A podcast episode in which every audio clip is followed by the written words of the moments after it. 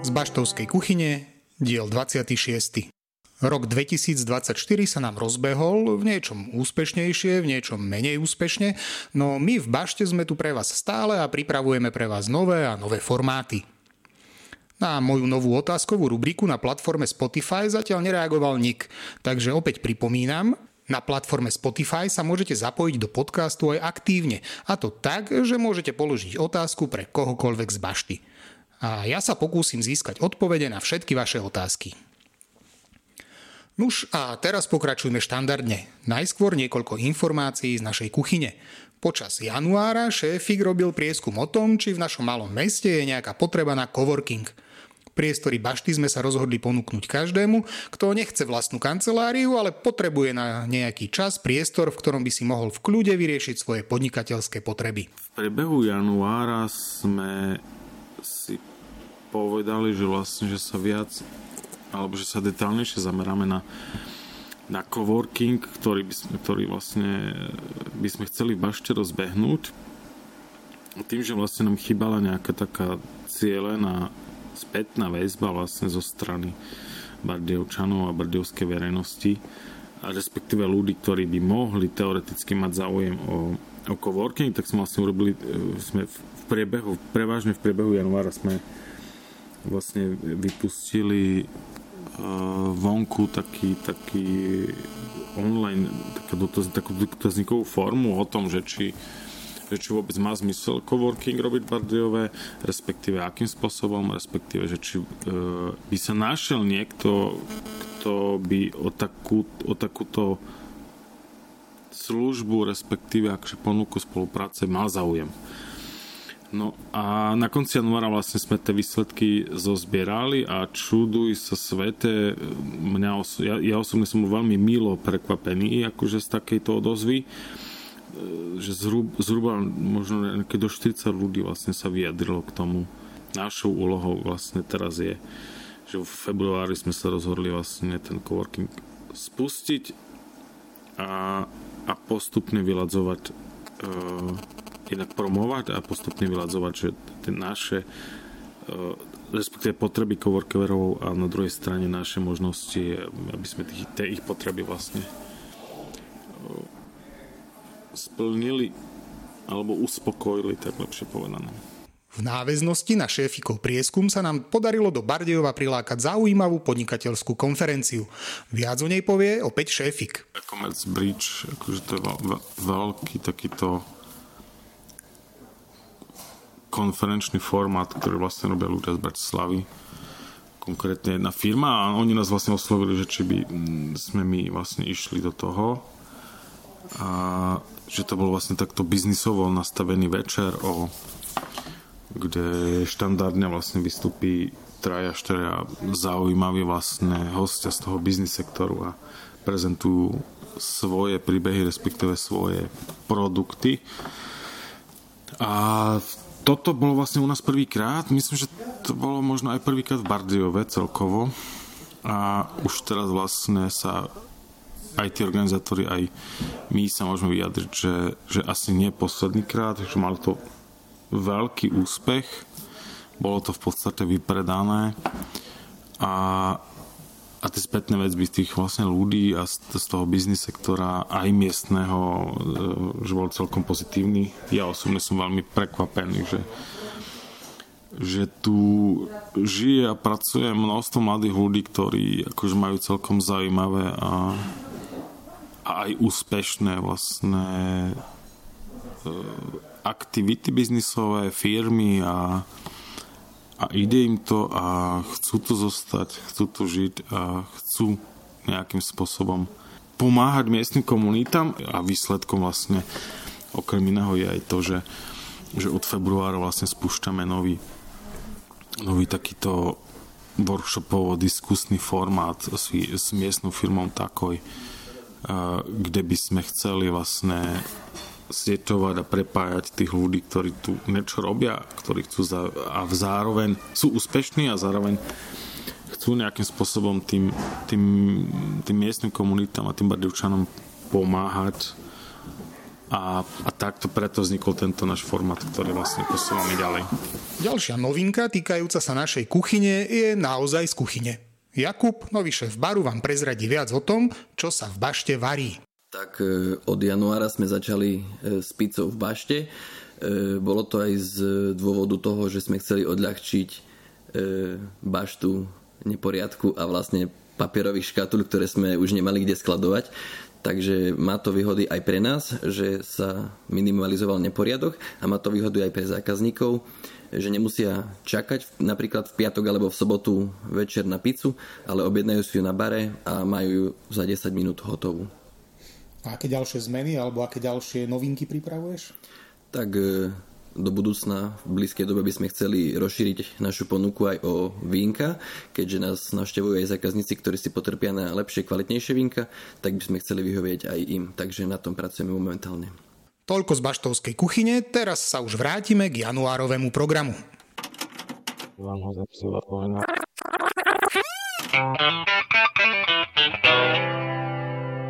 na úvod pre všetkých šéfik porozpráva o tom, aké koncerty sme počas januára v Bašte organizovali. Po vyčerpávajúcom decembri sme vlastne na nový rok, akože v januári mali jeden koncert a to boli vlastne anglicko-slovenská kapela L'Extravagante a z ktorou vlastne zahrala kapela, prešovská kapela Arytmia.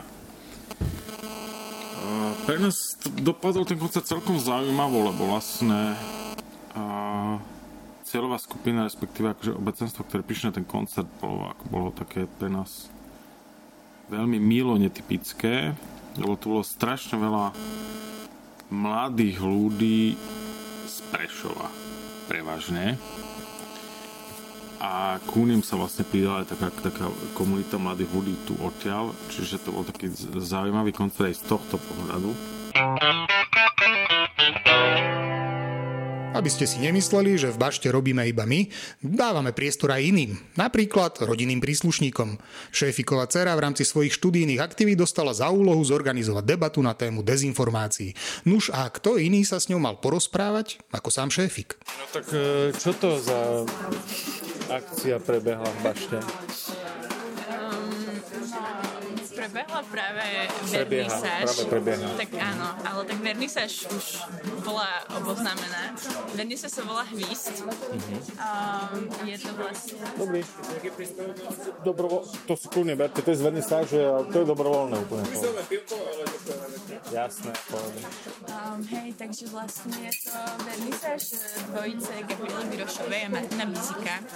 A vlastne sa venujú takým protikorupčným a demagogickým politickým témam a takisto poukazujú na o, udalosti, čo stalo s Janom Kuciakom a Martinou Kušnírovou. Takže, okay.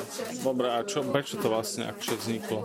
Že v Bašte, v Bašte ste urobili vernisáž takým, ak, takým umeleckým aktivistom.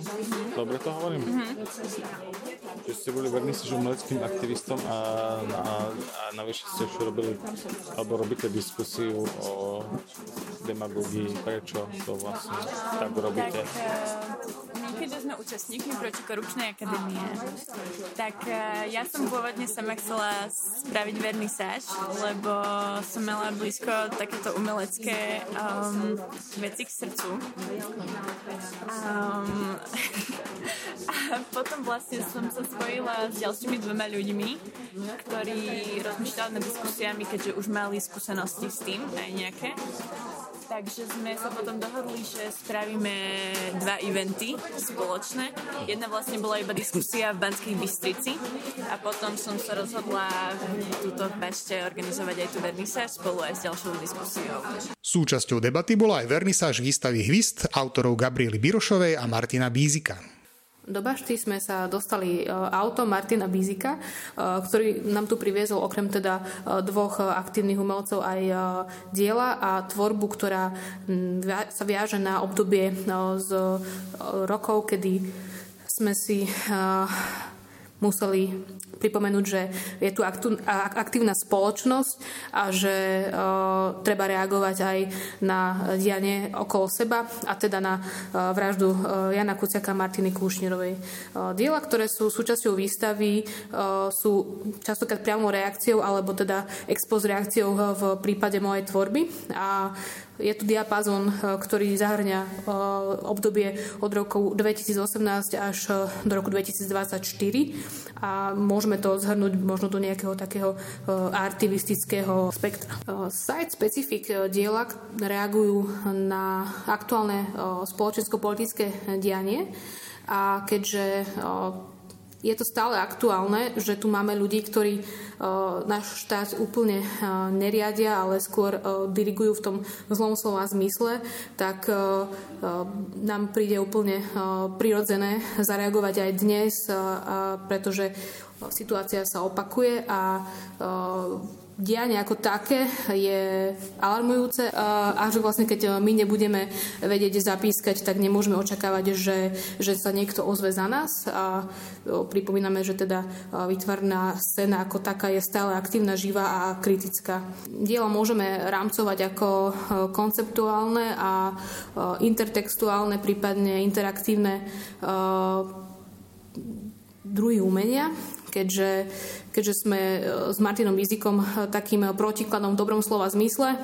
Martin je e, interaktívny vôbec tvorca ako taký a ja som v princípe taká analogová tvorkyňa, keďže pracujem s vôbec objektom písacieho stroja ako takého a takisto aj s písaným slovom a vôbec s nejakou hrou s ním a teda potom nejakým aj dešifrovaním a dekodovaním. A nájdete aj nejaké priestorové inštalácie, ktoré sú participatívneho charakteru, čiže komunikujú s divákom a teda očakávajú aj nejaký jeho zásah.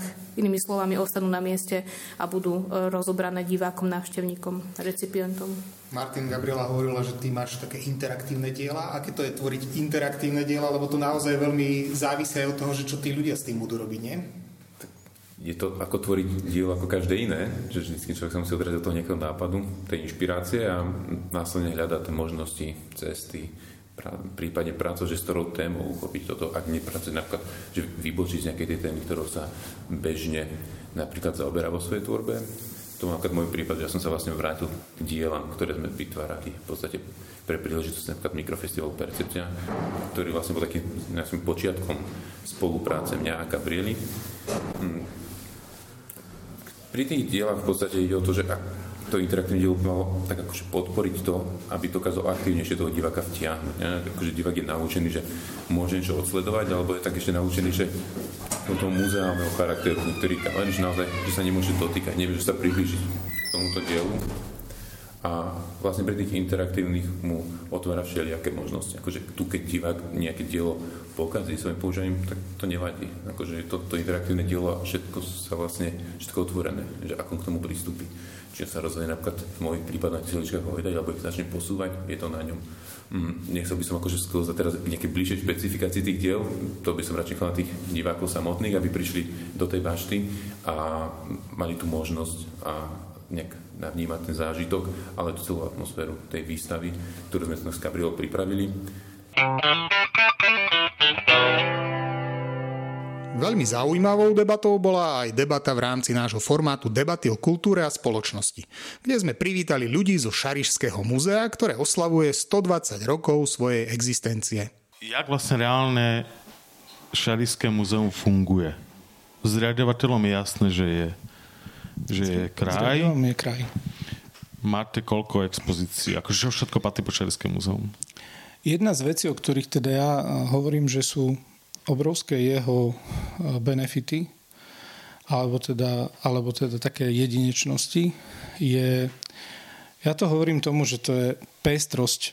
Pestrosť, ktorá sa e, odzrkadľuje v ponuke, lebo, lebo je tých exponátov a tých zbierok extrémne množstvo, nie že veľa, ale extrémne množstvo. A druhá vec v tej pestrosti je tá taká, na oko by sa mohla povedať, že roztrieštenosť, a to vie byť veľmi silnou e, výhodou a na druhej strane nevýhodou, že my sme e, v rámci mesta Radnicu každý registruje, že to je tá top expozícia.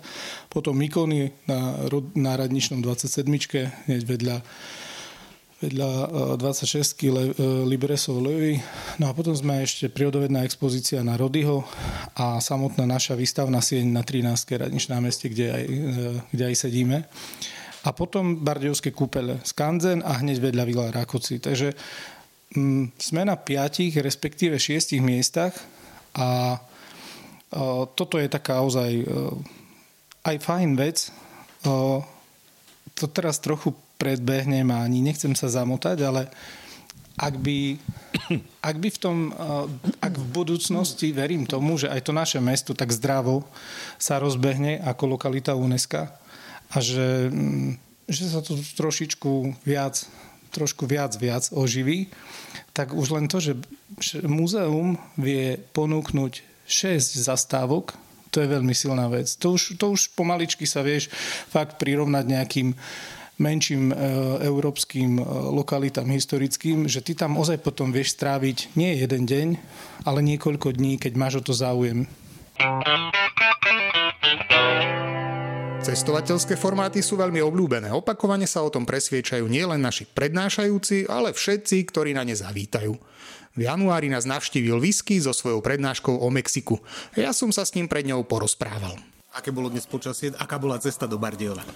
Tak krátka, lebo ja som bol, ja som bol, ja som bol predtým, deň predtým som bol v Prešove, takže som išiel z Prešova a zobral som si to, nešiel som po tou hlavnou cestou, ale išiel som tady takými, ešte som išiel kúsok akože smerom na Svidník a potom cez také dedinky som išiel tu na úplne maličké, také, taký, takým pekným vidiekom som, som došiel do, do, do Bardejova, že niekedy okolo druhej som bol tu.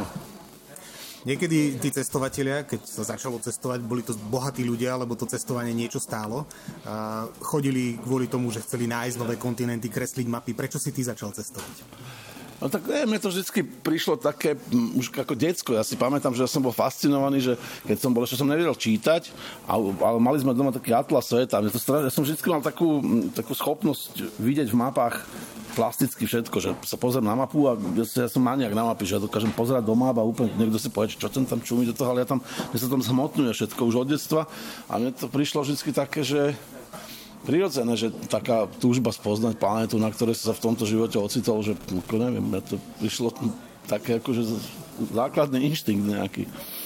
A hovoril som, že to cestovanie bolo niekedy náročné finančne. Aké je to dnes? Potrebuješ nejaký budget na to cestovanie? Alebo ako, ako si plánuješ cestu? Že máš to naplánované dopredu, alebo sa vyberieš a ideš? No, tak to boli dve otázky. Tak tá prvá je taká, no... Uh, samozrejme, že na cestovanie potrebuješ peniaze. Uh, ale teraz sú veľké rozdiely. Podľa toho, jak si Uh, prvé si musíš kúpiť letenku, tak to je základná vec a potom už, to, potom už je veľa cest, ako to robiť. Ľudia to robia, ktorí, ktorí low to robia, aj dajme tomu, existujú taký ten uh, couchsurfing, že, že bývaš u nejakých ľudí, ktorí to ponúkajú na také stránke a tak a funguješ úplne low že si niekde varíš a tak a to sa dá potom naozaj, že ja si pamätám, že keď som chodeval do Indie ešte pred 20 rokmi a na také dlhšie pobyty, že aj na 2 na 3 mesiace, tak, alebo teda do, do východnej Ázie, tak ja som to vyrátal, že ja som minul menej peňazí, aký by som ostal doma. Vieš, že lebo si sa vedel nájsť za 30 centov na ulici v Indii úplne dobre a tak, a keď si to porovnal s tými nákladmi, čo si mal doma, tak to bolo menej za tie 3 mesiace, aj, aj vrátane latenky. Tak, no a potom samozrejme už to je, sú aj možnosti, ak úplne dráho cestovať, no, takže to je to. A tá druhá otázka bola, jaká som to mi už teraz vyfúčalo. Ja, že ak si plánujem cesty, no tak uh, takto, že to tiež záleží od toho, že čo ideš robiť, že niekto ide cestovať, niekto, alebo ja som volal, kedy cestoval, že som išiel na dlho, že som išiel čo na 3 mesiace, tak to nebolo treba až tak plánovať, že proste si, si išiel a easy, niekde si ostal 3 dní, keď sa ti páčilo, keď sa ti nepáčilo, si išiel hneď preč, alebo tak, dozvedel si sa, vtedy ešte nebolo, pred tými 20 rokmi nebolo toho, dneska je všetko na internete, vieš, vtedy tak nebolo. A čo bolo podľa mňa lepšie, pretože, pretože e, na isté, na, na, na také tajné, vzácne miesta sa nedostal Barzaký mameluk. Vieš, vlastne, že si tomu musel zaslúžiť, že niekto ti to povedal, že niekomu si bol sympatický, tak, tak, tak, tak, tak ti prezradil svoju tajnú pláž, vieš, alebo svoje tajné údolie. To bolo také, akože to dneska je to, všetko si dohľadaš na internete ľahko a si myslím, že cestujú na isté miesta ľudia, ktorí si to ani nezaslúžia a potom kazia tú energiu toho miesta, bohužiaľ. No, a, no a, tak, a potom čiže, čím ideš na dlhšie, tým to musíš, môžeš menej plánovať. Čím ideš na kratšie, tým je samozrejme, mne sa nechce zabíjať čas tým, že pôjdem na niekam, čo bude sklamanie. Čiže ja si to do, dopredu, a mňa to aj baví. Mňa táto fáza toho cestovania, to plánovanie strašne baví, že ja si sadnem niekedy a proste mňa nedostanem, že odpočítaš 2 dní, že idem teraz proste tak sadnem a úplne, a už mám také svoje cesty, jak to hľadať ja som napríklad akože, ak, ak jazdíme jeepmi alebo tak, tak ja už mám také svoje, všelijaké existujú čo aj motorkárske fóra, kde máš cesty nejaké úplne offroadové a teraz ty nevieš, či to prejdeš takým typom auta, aký budeš mať dispozícii alebo nie, tak tam oni to normálne na, si dajú na helmu GoPročku a celá tá cesta je tam natočená. Ja tam sadnem a dve hodiny kúkam na to, že aj tento kameň prejdem, prejdem.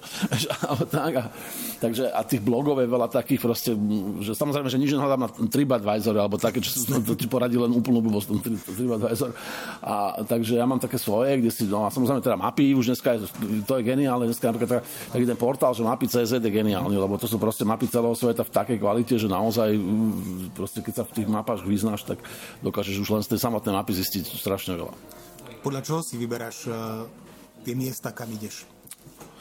Ale ja som bol, dá sa povedať, dosť veľkú časť sveta som už prešiel, akože, čiže ako, mňa zaujíma v podstate čokoľvek, ale teda snažím sa, aj keď je to z roka na rok ťažšie, ešte hľadať také miesta, kde to ešte není zničené komerciou a proste takým tým masovým turizmom a tak, kde ešte nájdeš nejaké, nejaké posledné zvyšky nejakého autentického tradičného spôsobu života, alebo teda nejakú neporušenú prírodu, alebo m, takéto veci. No. Bašte prezentuješ e, cestu po Mexiku. Čo by si odporúčal vidieť v Mexiku a naopak, čo by si neodporúčal? Fú, ja sám uh, som z toho Mexika videl malú, ma, malý zlomok. Proste Mexiko je veľké, jak celá západná Európa a veľmi veľké rozdiely sú tam. Ja som, ja, ja som teda prešiel takú tú časť od, od Ciudad de Mexico, od hlavného mesta smerom na juh, Oaxaca, Chiapas a tieto oblasti, ktoré mi prídu také Uh, najzaujímavejšie z toho, čo sa dá vidieť, lebo ešte sú tam, sú tam za a. Krásne koloniálne mesta, je tam parádna príroda, je tam výborné počasie, a je tam krásna prí, príroda rôzneho typu sa tam stále mení, napríklad tá Oaxaca Puebla, tieto mesta sú nadmorské výšky okolo 2000 metrov, aj samotné sú do Mexiko, čiže je tam strašne príjemné, to, sú, to, tomu sa hovorí, že, že krajina väčšnej jary, že tam je stále tak, že není tam moc teplo ani, ani nejaká zima a je tam úplne iná príroda, tam sú borovicové lesy a tak potom zídeš dole a tam sú tropické, tropické pralesy, džungle, pacifické pobrežie je krásne, lebo uh, není, také, není také komerčné, jak ten, jak ten Yucatán, jak ten Cancún a toto tam. No a plus teda akože prvá vec v Mexiku, ktorú si treba zistiť, je kam môžeš a kam nemôžeš ísť, pretože že, uh, ako, možno dve tretiny Mexika sú no-go. Ako, akože alebo teda keď tam ideš, tak musíš sa dávať bacha, musíš proste vedieť, že čo ako, lebo teda uh, sú tam rôzne problémy, však všetci videli možno aj seriál Narcos Mexiko a, a to nie je ten hlavný problém, lebo um, tam sú problémy, proste bežná kriminalita, všelijaké potom také ako paramilitantné nejaké združenia, ktoré sa tam a tak, no, takže uh, to si treba veľmi dobre zistiť, že kam ideš, kam ideš, či tam môžeš ísť, alebo teda do akej miery je to bezpečné, alebo nie. A práve táto časť na juh od Mexico City už napríklad na východ, keď, tam, tam máš také rozdiely, že ideš smerom na juh, smerom čo do Puebly a to je úplne, že easy, vieš. Mm-hmm. Ale pohol by sa taký, to, to, to je 150 km od Mexico City. Keby sa pohol uh, 150 km smerom na západ, tak zle, úplne, že zle, že tam netreba chodiť. Takže toto, toto si treba naštudovať. Ale smerom na juh od, od Mexico City štáty ako Puebla, Oaxaca, Chiapas sú v pohode. Január je v bašte tradične venovaný Petrovi Konečnému a jeho prednáškam o najlepších filmoch a seriáloch uplynulého roka. Opäť sme raz mali plnú baštu. Koľko filmov odprezentuješ na tejto prezentácii? No, podľa toho, koľko stihneme, ale to číslo bude okolo 90, predpokladám, plus seriály a ešte plus slovenské filmy, takže možno 130, 140 vecí diváci uvidia. Takže aj počas tohto turné tvojho, ktoré máš s touto prednáškou, sa ľudia majú na čo tešiť. Kedy si začal a kedy končíš? Začal som začiatkom januára v Bratislave a končím, myslím, 15. februára, takže 20 miest mi to tento raz vyšlo.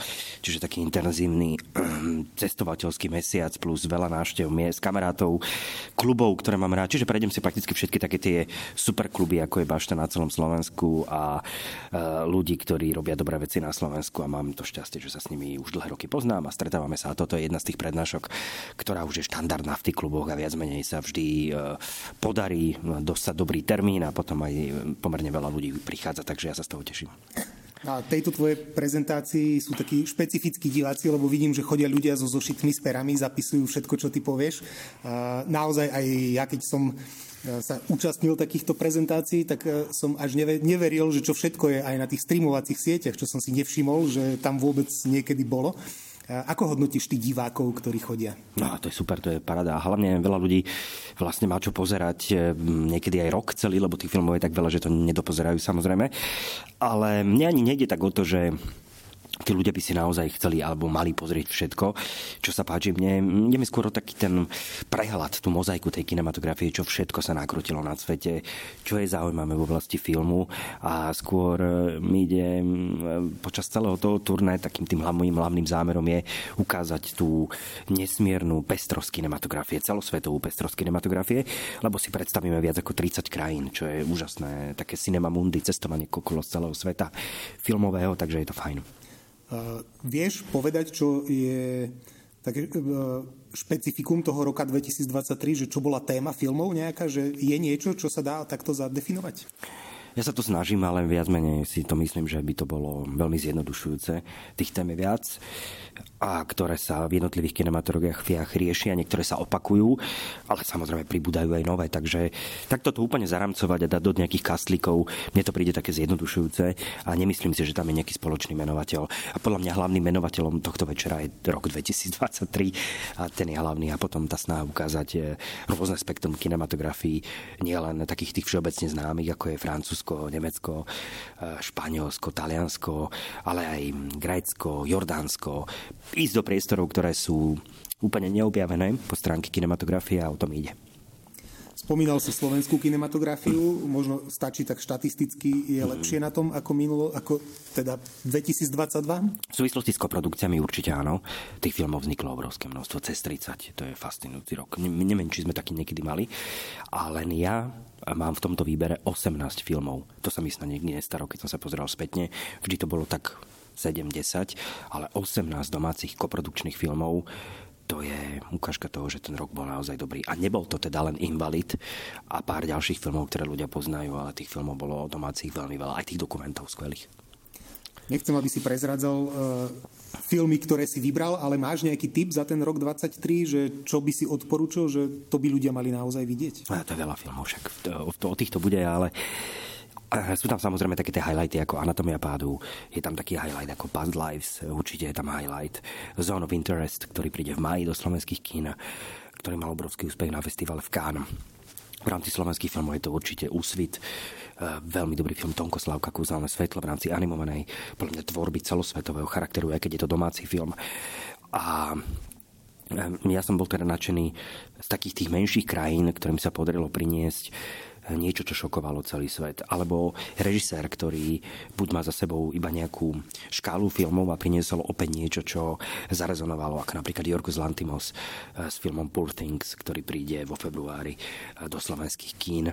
Ten film má, myslím, 8 nominácií na Oscara, to je šialené. To je tak zvláštny film, že žijeme dobu, kedy tí Američania pripúšťajú kvalitu veľmi výrazne tých európskych tvorcov a je to dané aj tým, že v kategórii najlepšia režia je nominovaných každý rok 5 ľudí. No a teraz sú tam dvaja americkí režiséri a traja ľudia z Európy. To je akoby také potvrdenie, že pri tom množstve amerických filmov, ktorí ročne vychrlia, oni vlastne nevedia v podstate spravodlivo nominovať štyroch alebo piatich Američanov a potrebujú tam tú Francúzsku, potrebujú tam nejakého Brita, potrebujú tam Gréka, že nevedia si to naplniť z tých svojich Christopherov Nolanov a Scorsese, ktorých majú, čo je skvelé samozrejme, ale ale nedajú, nedajú to. No a ešte vlastne, keď hovorím Scorsese, tak podľa mňa najlepší americký film, keď hovoríme čisto o americkej kinematografii, bez koprodukcií, tak je snímka vrahov a mesiaca kvetov, aspoň pre mňa osobne. Dobre, nebudeme prezrádzať viac, nech e, všetci, ktorí chcú, nech prídu na tie prednášky a tam sa dozvedia.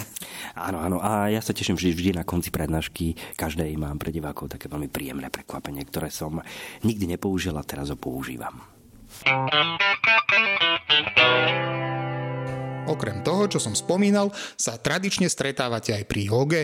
Rovnako tradičné sa stávajú aj stretnutia pri čaji pre našich ukrajinských priateľov. Deti sa k nám chodia pohrať na herničky či tvorítka. Dúfam, že sa do mojej aktivity pre poslucháčov zapojíte a obohatíte tým aj Baštovský podcast. To je už z 26. pokračovania podcastu z Baštovskej kuchyne naozaj všetko. Počujeme sa opäť o mesiac. Dovtedy sledujte, počúvajte, pozerajte, navštevujte, klikajte a lajkujte. Aktivity Kultúrno-komunitného centra Bašta aj tento rok z verejných zdrojov podporil Fond na podporu umenia a za podporu ďakujeme aj nadácii Orange a jej programu Aktívna komunita s nadáciou Orange. Do počutia.